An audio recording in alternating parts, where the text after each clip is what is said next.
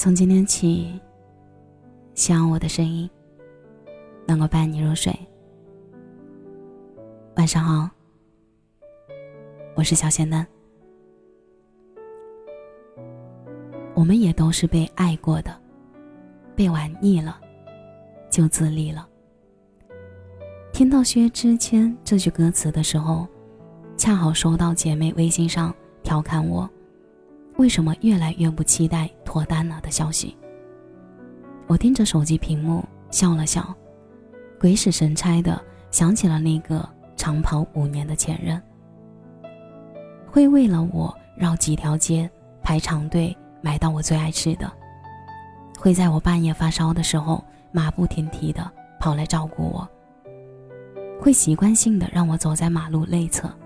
会主动跟我报备行踪，听完我一大堆的小抱怨。和许多人一样，在那个仅凭心动就认定可以走完一辈子的二十岁，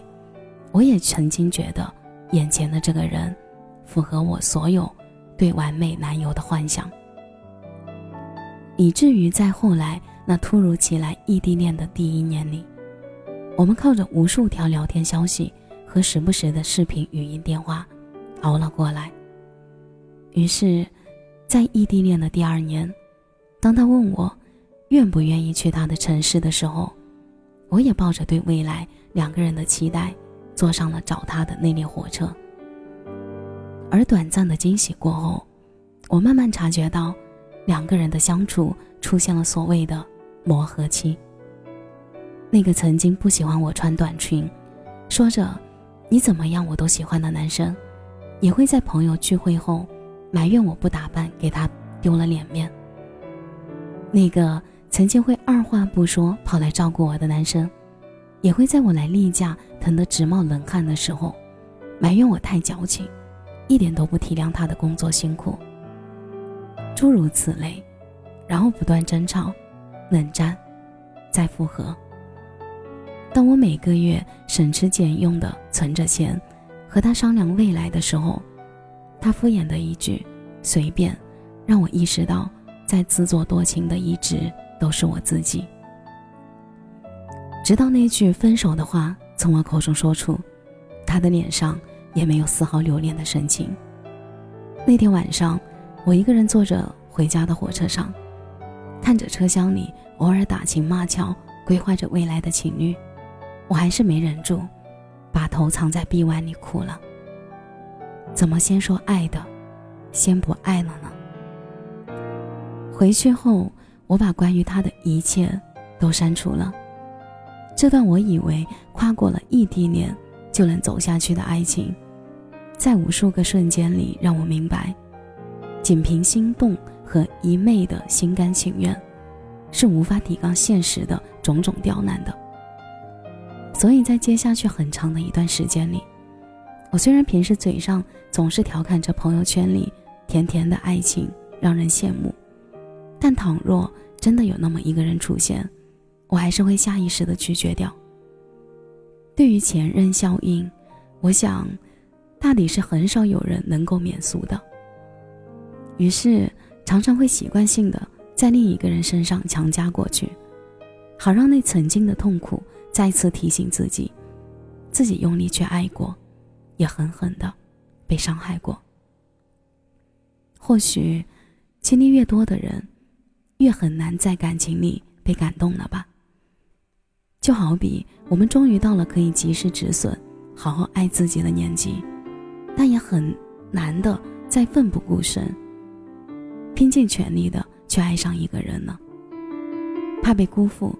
也怕辜负了别人。正如顾城说的那句，为了避免结束就避免了一切开始一样，我们把自己困在感情的牢笼里，别人进不来，我们也出不去，其实挺不公平的，是吧？我们把最美好的时间都耗在了某一个人身上，最终为潦草收场承担后果的还是自己。说忘记太假了，那些伤害就像扎在手上的一根刺，小小的拔不出来又无法消失，会时不时的在某一刻冷不丁的刺你一下。但我想，输并不可怕，可怕的是自己丢掉了再去爱的勇气。伤害你的人不但一丝愧疚的将生活过得风生水起，而被伤害的我们却不敢再捧起玫瑰，把自己的生活套在了过去。诚然，到了现在需要权衡利弊才能爱的年纪，我们也总是会困惑，喜欢和合适到底该选哪一个。其实讲真的，没有谁生来就彼此合适，互相契合，所有的合适都只是因为喜欢，然后彼此甘愿在不改变自己底线下做出的让步。喜欢和合适并不矛盾，爱你的人会想尽办法在一起，不爱你的人，你纠结或者考虑再多，他都不会尝试向你迈出一步。那些过去的伤害是为了让我们在面对下一段感情时理智一点，不再以他为中心，而是以自己为中心。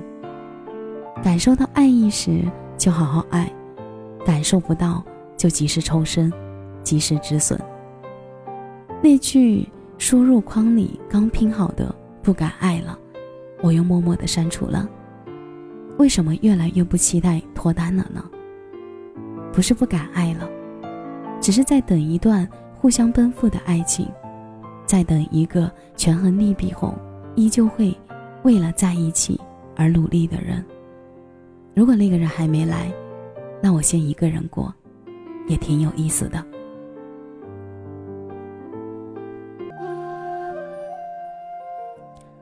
感谢你的收听，这里是陈年旧事，我是小仙男。节目的最后，祝你晚安，有个好梦。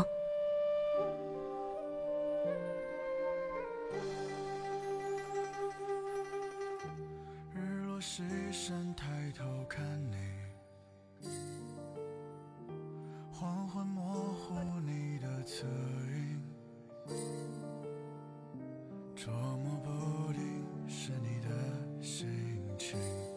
我和你尽却远离。宇宙浩瀚，只为遇见你，缘分将情丝勾入骨里，自此实在却无念归期，我如鹭死后四季。